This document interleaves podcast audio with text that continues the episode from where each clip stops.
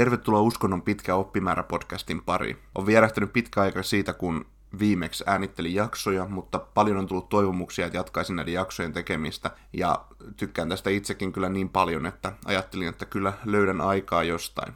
Eli jatkossa taas säännöllisen epäsäännöllisesti on tarkoitus tehdä näitä jaksoja ja otan taas jälleen toivomuksia vastaan, muun muassa podcastin Instagramissa, uskonnon pitkä, ja sitten sähköpostilla viljamihaavisto.info.gmail.com. Saa olla yhteydessä, kertoa mitä mieltä on podcastista, mitä toivoisi podcastilta ja, ja ennen kaikkea jaksotoivomuksia. Tänään puhutaan kuitenkin mua erityisen paljon kiinnostavasta uskonnollisesta liikkeestä, eli pelastusarmeijasta.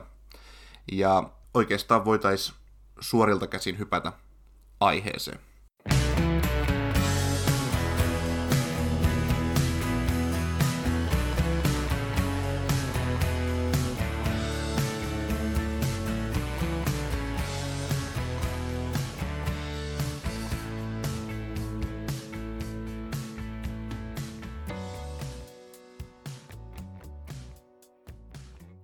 Eli pelastusarmeijan perusti William ja Catherine Booth. Voidaan aloittaa heistä, sillä he on aika tärkeitä tämän pelastusarmeijan historian kannalta, koska he vaikutti niin pitkään pelastusarmeijan toiminnassa. Eli William Booth syntyi 10. huhtikuuta 1829 Nottinghamissa, ja ennen tätä pelastusarmeijan perustamista niin hän toimi metodistikirkon saarnaajana vuosina 1851-1861. No, hän halusi sitten ryhtyä kokopäiväiseksi kiertäväksi evankelistaksi, mutta tätä hänelle ei sallittu, joten hän päätti erota kirkon palveluksesta ja, ja ryhtyä vapaaksi evankelistaksi. Hän oli tutustunut tällaiseen naiseen nimeltä Catherine Mumford, ja hänen kanssaan hän lähti sitten evankelioimaan Itä-Lontooseen 1865. Elämänsä aikana William Booth kirjoitti useita teoksia, muun muassa ohjesääntöjä pelastussotilaille 1902 ja Sydämen puhtaus, kirjeitä pelastussotilaille ja muille 1906. Ja tämä Catherine Mumford, jonka kanssa hän lähti sitten evankelioimaan myöhemmin Catherine Booth, syntyi 17. tammikuuta 1829 Ashbournessa. Ja hän syntyi kirkolliseen perheeseen, ja hänen sanotaan lukeneen raamatun kahdeksan kertaa ennen kuin täytti 12 vuotta, eli hän oli hyvin varhaiskypsä, ja häntä kiinnosti paljon uskonnolliset asiat, ja erityisesti kristillisen kirkon sanoma.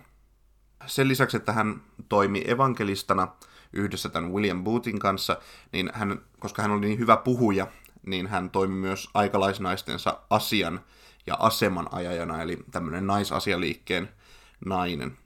Hänkin kirjoitti paljon teoksia, muun muassa Autuaksi tekevä usko 1888 ja esimerkiksi Vapahtava usko 1892. No, miten sitten Catherine ja William pääty perustamaan pelastusarmeija. No, tällainen ensimmäinen päivä voidaan nähdä tämä toinen heinäkuuta 1865 Lontoossa, kun he lähti evankelioimaan tänne Itä-Lontooseen. Ja tällöin he kutsu tätä liikettä Itä-Lontoon kristilliseksi lähetykseksi. Vuonna 1869 nimeksi tuli sitten evankelinen kristillinen lähetysyhdistys, ja vasta vuonna 1878 nimeksi vakiintui pelastusarmeija.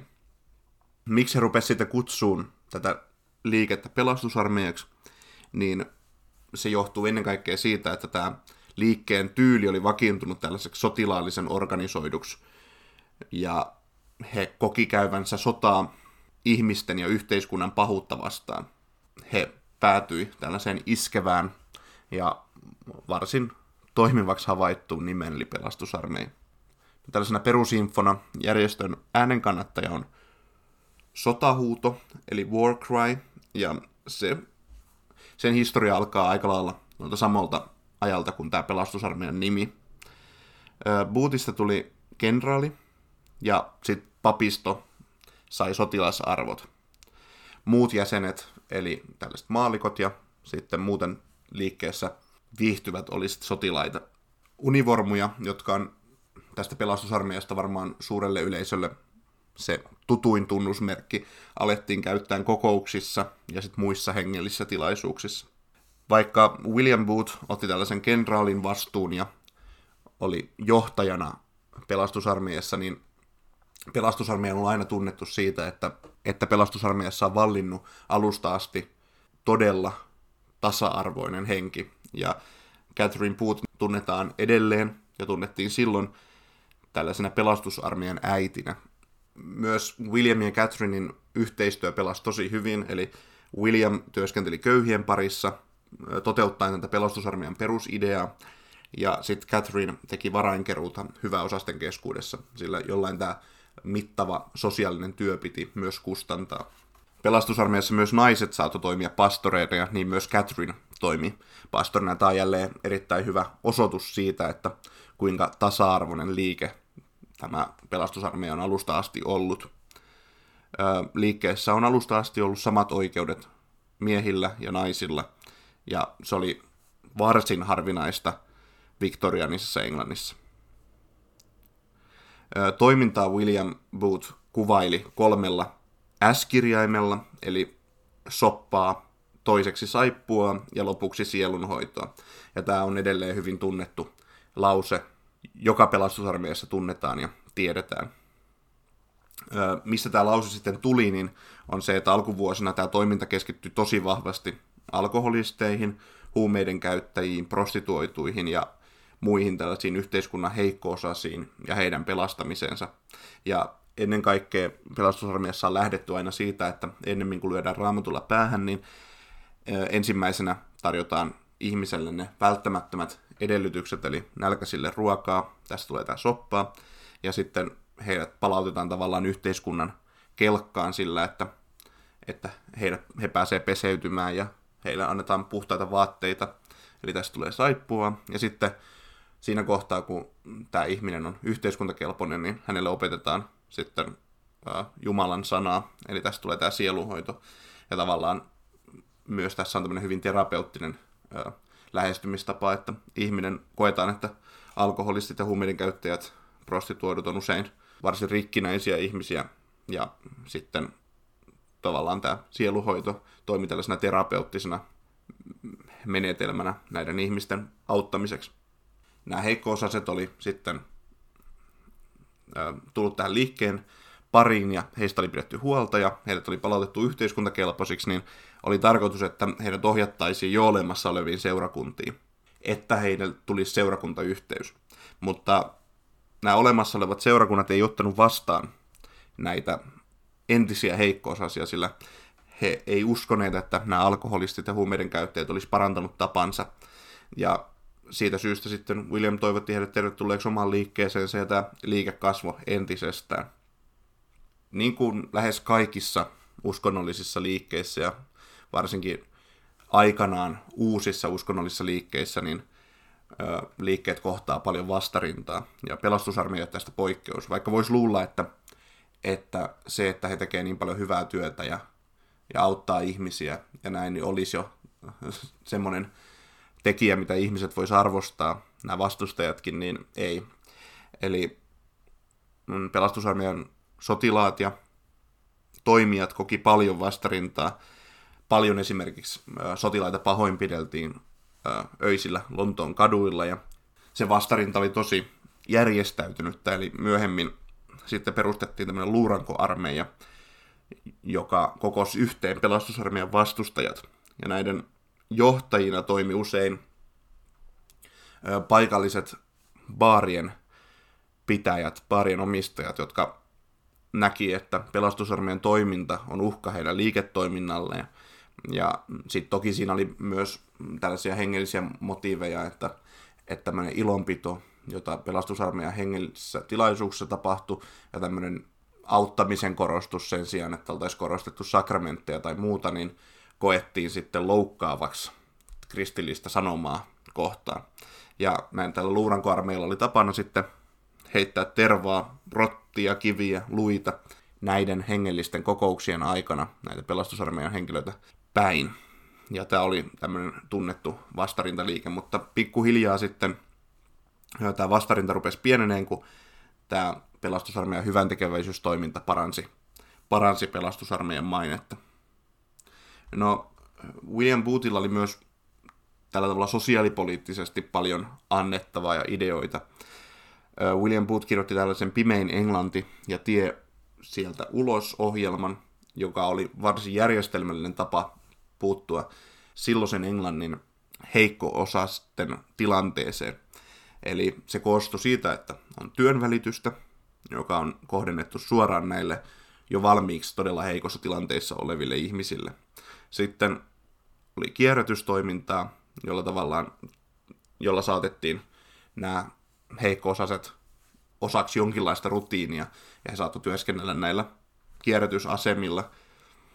No sitten myös toimintaa, joka, jossa pyrittiin löytämään näiden ihmisten kadonneita omaisia. Useat tällaiset yhteiskunnan kelkasta tippuneet ihmiset oli tietysti hukannut yhteyden sukulaisiinsa ja läheisiin omaisiin, joten oli tärkeää, että, että heille saataisiin uudelleen tämmöinen yhteys ja löydettäisiin ne jo olemassa olevat ystävät ja perheenjäsenet. No sitten tehtiin paljon ensisuojia ja asuntoloita, eli täällä taklattiin varsin laaja-alaisesti eri yhteiskunnan ongelmia perheväkivallasta kodittomuuteen ja sitten oli köyhien pankki ja vakuutusyhtiöt ja sitten erityisesti yritystoimintaa, joka, joka, jolla oli tämmöinen vahvasti työllistävä vaikutus. Esimerkiksi Aki Kaurismäen elokuvissa tuttu tulitikkutehdas. Nämä tulitikkutehtaat oli, oli tyypillisiä pelastusarmealaisia yritysmuotoja. Mutta on selvää, että alusta saakka William Boothille oli erittäin tärkeää, että tästä ongelmasta päästäisiin eroon ja että yhteiskunnan ongelmakohtiin puututtaisiin niin hyvin, että heidän toiminnalleen ei olisi oikeastaan edes sijaa. William Boothille oli todella tärkeää, että tämä ongelma saataisiin saatais sivuun ja että, että ihmisten olisi hyvä olla ja sitten sen jälkeen voitaisiin ryhtyä tällaiseen laaja-alaiseen herätykseen. Miten sitten pelastusarmeijan toiminta? Tämmöinen pelastusarmeijan perusyksikkö on osasto, mikä tarkoittaa, voi sanoa, että se tarkoittaa seurakuntia muissa kristillisissä kirkoissa. Näissä osastoissa on sitten upseereita, jotka, jotka toimii päätoimisina työntekijöinä. Sitten on sotilaita, jotka siviilityön ohessa työskentelee näille osastoille. No nämä osastot järjestää hengellisiä tilaisuuksia ja sosiaalista apua. Ja näihin tilaisuuksiin kaikki on tervetulleita. Erityisesti pelastusarmeija on tunnettu sen suhtautumisesta ö, seksuaalivähemmistöjä kohtaan, eli pelastusarmeija ei ole tuominnut ihmisen seksuaalisuutta, vaan, vaan pelastusarmeija koki, että jos ihmisten seksuaalisuutta ruvetaan ö, sörkkimään, niin siinä kohtaa se aiheuttaa paljon tällaista vieraantumista ja, ja sitten traumoja ja ei edistä tätä yhteiskunnan osaksi sopeutumista. Tosiaan tämä näkyy myös siinä, että, että kaikki varsin erilaisilla taustoilla olevat ihmiset on tervetulleita pelastusarmeijan toimintaan. No, pelastusarmeijalla ei ole kasteen ja ehtoollisen kaltaisia sakramentteja. Pelastusarmeija näki tärkeänä, että, että kristityt turvautuisi siihen todelliseen Jumalan armoon sen sijaan, että he turvautuisi tällaisiin Jumalan armon symboleihin. Ja tästä syystä tällaiset muista kristillisistä kirkoista tutut sakramentit on pelastusarmeijan toiminnassa unohdettu. No pelastusarmeijan jäsenet kieltäytyy alkoholista, huumeista, tupakasta ja uhkapeleistä, eli he elää tällaista varsin puhtoista elämää, mikä on varsin perusteltua, jos ottaa huomioon nämä toiminnan tavoitteet. Kansainvälisesti pelastusarmeijan oma kirkkonsa, mutta Suomessa suurin osa pelastusarmeijan jäsenistä kuuluu luterilaiseen kirkkoon. Ja toimintaa rahoitetaan keräyksin ja kirpputorein. Tässäkin tullaan jälleen tähän, että kaikkia autetaan. Eli näiltä ihmisiltä ei, näiltä autettavilta ihmisiltä ei vaadita elämänkatsomusta, eikä vaadita niin sanottuja puhtoisia elämäntapoja tai muuta, vaan ensisijaisesti ihmistä pyritään auttamaan ja sen jälkeen paneutumaan niihin ihmisen elämää haittaaviin ongelmiin, jos ihminen on siihen valmis. Toiminnasta tällaisia tuttuja elementtejä on muun muassa soittokunnat. Pelastusarmeijan soittokunnat on, on oikein suosittuja ja, ja voisi sanoa, että, että muualla päin maailmassa jopa niitä voi nähdä katukuvassa ja näin, mutta Suomessa totta kai ottaen huomioon toiminnan resurssit ja sitten ä, tällaisen yleisen suomalaisen mielenmaiseman, niin ehkä tällaiset paraati meiningit ei ole suomalaiselle yhteiskunnalle tyypillisiä. Näiden soittokuntien takana on myös hauska tarina siitä, että, että kuinka tämmöinen Charles Fry oli tuohtunut siitä, että pelastusarmeija koki vastustusta ja näitä julkisia tilaisuuksia pyrittiin häiritsemään ja hän sitten poikiensa kanssa, nämä pojat oli kaikki noin kaksimetrisiä, niin rupesi pelastusarmeijan henkivartioiksi. Ja heidän tapansa oli tämmöinen passiivinen ristiriita, että he asettu näiden häiritsijöiden eteen ja usein sitten vielä soittivat, eli he oli kaikki torvi, torvisoittajia, niin he sitten pyrkivät minimoimaan sen häiriön sieltä ulkopuolelta. Ja sitten kun enää henkivartijoille ei ollut tarvetta, niin näistä Frysta ja hänen pojistaan tuli sitten pelastusarmeijan ensimmäinen ö, orkesteri. Pelastusarmeijassa on myös erityisen arvostettua partiotoimintaa. Jälleen tullaan siihen, että pelastusarmeija haluaa tukea ihmisen elämää kaikissa elämän vaiheissa, ja partiotoiminta on, on tästä hyvä esimerkki. No sitten pelastusarmeijan toiminnassa tyypillisiä tällaisia piirteitä on muun muassa joulupatakeräykset aina ennen joulua. Varmasti monelle tutut kaupunkien katukuvasta, kun on tämmöinen punainen, punainen iso pata, jossa sitten pelastusarmeijan vapaaehtoiset kerää rahaa näiden heikompi osasten auttamiseksi. Ja tämä on vuotuisasti Suomen, esimerkiksi Suomessa menestyneimpiä keräyksiä ja arvostettu siitä, että apu todella löytää perille. No pelastusarmeija on myös tunnettu laadukkaista televisiomainoksistaan, eli yleensä kun tämä joulupatakeräys alkaa, niin televisiossa alkaa pyöriä mittava mainoskampanja, ja ne on todella vaikuttavia nämä mainokset, että niitä pyöritetään jokaisessa, jokaisessa maassa, ja ne on tehty sitten vähän eri, eri tavoin joka, joka paikassa, mutta niitä voi mennä muun muassa katsomaan tuolta pelastusarmeijan YouTube-sivulta, on oikeasti kyllä ihan suosituksen arvoinen asia. Näitä muutenkin näitä videoita tehdään eri, eri kampanjoiden yhteydessä, esimerkiksi kun pelastusarmeija puuttu vanhusten yksinäisyyteen, niin siitä on erittäin koskettava televisiomainos YouTubessa. Käykää ihmeessä katsomassa. No pelastusarmeija sai myös paljon ö, tunnettavuutta ja huomioon Suomessa, kun Aki Kaurismäki, jota pelastusarmeija jostain syystä kiehtonut aina, teki tällaisen elokuvan kuin Mies vailla menneisyyttä. Ja siinä mies, joka saapuu Helsinkiin ja menettää, on menettänyt muistinsa, hakeutuu pelastusarmeijan toimintaan ja rakastuu siellä yhteen tällaiseen naisupseeriin. Se on kyllä hieno kuvaus pelastusarmeijasta ja jos pelastusarmeija kiinnostaa, niin tämä on tämmöinen peruspalanen, mikä kannattaa, kannattaa katsoa. No, miten sitten toiminta Suomessa noin yleisesti? Voitaisiin käydä näitä historian vaiheita hieman läpi. Eli pelastusarmeija saapui Suomeen vapaakristillisen herätysliikkeen mukana. Ja tällaisena ensimmäisenä pelastusarmeijan toimijana voidaan pitää Konstantin Boye, joka aloitti 1880 Simonkadun kapakoissa tällaisen evankeliointityön ja siellä järjestettiin tällaisia evankelioivia herätyskokouksia. No sitten toimintaa saatiin odottaa jonkin aikaa. Tämä lähti liikkeelle lähinnä tällaisena herätyksenä. Ja sitten Boye, Hed, Hedwig von Hartmann ja Alva Forsius lähti 1889 Lontooseen kouluttautumaan upseereiksi, jotta he voisivat sitten käynnistää Suomessa tällaisen pelastusarmeijan toiminnan. No, ensimmäinen virallinen pelastusarmeijan kokous Suomessa järjestettiin Siltasaaren Maneesissa 8.11.1889. Eli kun nämä vapaaehtoiset oli lähtenyt Lontooseen keväällä 89, niin kun he tuli sitten takaisin niin marraskuussa järjestettiin ensimmäinen virallinen kokous.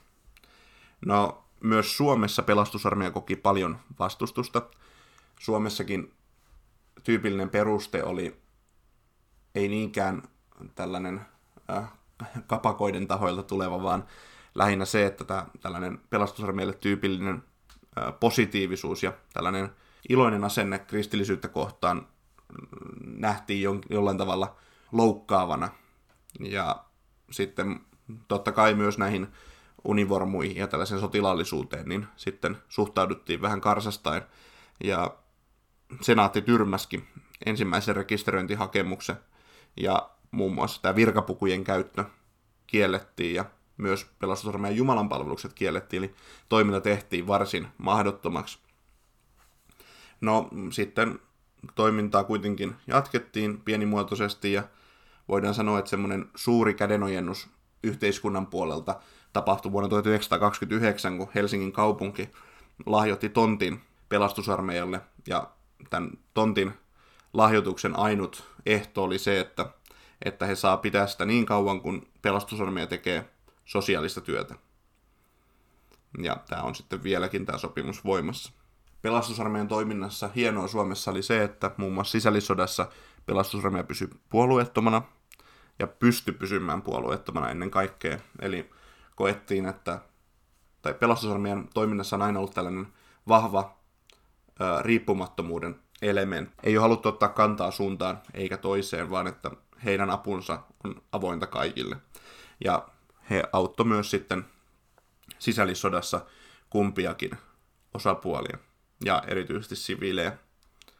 No, myös talvi- ja jatkosodassa apu koski kaikkia, mutta johtuen siitä, että pelastusarmeija toki toimi kotimaisella rintamalla, niin, niin tämä toiminta keskittyi ennen kaikkea muun muassa evakoitten auttamiseen. Eli heille tarjottiin lääkkeitä, ruokaa ja lämmikettä. Ja sitten he auttoi näitä evakkoja sopeutumaan sitten suomalaiseen yhteiskuntaan. Pelastusarmeijassa mä voisin puhua vaikka oikeastaan kuinka kauan, sillä niin kuin sanoin, niin tämä on mua varsinkin viime aikoina kiinnostanut hyvin paljon. Ja oikeastaan on tehnyt jopa vaikutuksen sellainen mm, ensin apu, sitten sanoma puoli, eli että sitä sanomaa ei pyritä tyrkyttämään ihmiselle, vaan ensiksi halutaan vilpittömästi auttaa ihmistä. Ja pelastusarmeija on ollut paljon otsikoissakin nyt viime aikoina muun muassa kodittomien auttamiseksi suurkaupungeissa, ja, ja nämä on kyllä koskettavia tarinoita siitä, kuinka pelastusarmeija on, on tukenut heikossa asemassa olevia ihmisiä. Mutta niin kuin tuossa jakson alussa sanoin, niin ehdottomasti laittakaa mulle toivomuksia, mistä mä puhuisin tulevissa jaksoissa, ja palautetta ja kaikkea mahdollista, mitä mieleen tulee. Niitä on mukava lukea, ja, ja ennen kaikkea tämäkin jakso on nyt osoitus siitä, että näillä palautteilla on merkitystä mulle, sillä, sillä todellakin oli hienoa huomata, että niin moni, moni halusi vielä uusia jaksoja kuulla, ja siksi ollaan täällä.